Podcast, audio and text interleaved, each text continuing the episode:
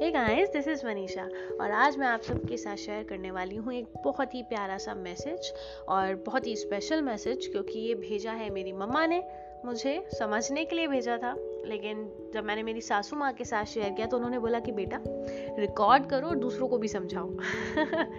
तो मैं आप सबके साथ भी ये शेयर करने वाली हूँ और आइए, ज़्यादा देर ना लगाते हुए कोशिश करते हैं इस मैसेज को समझने की।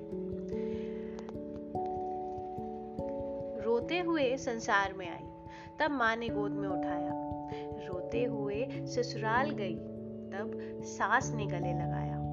माँ ने जीवन दिया तो सास ने जीवन साथी दिया। माँ ने चलना बैठना सिखाया। तो सास ने समाज में उठना, बैठना सिखाया। माँ ने घर के काम सिखाए। तो सास ने घर चलाना सिखाया। माँ ने कोमल कली की तरह संभाला।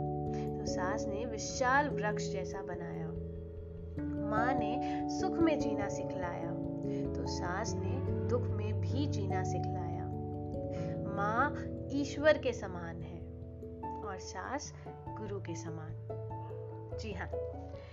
तो आई होप आप सबको ये बहुत प्यारा सा मैसेज है। समझ आ गया होगा कि जो माँ है और जो सासू माँ है उनमें ज़्यादा अंतर नहीं होता।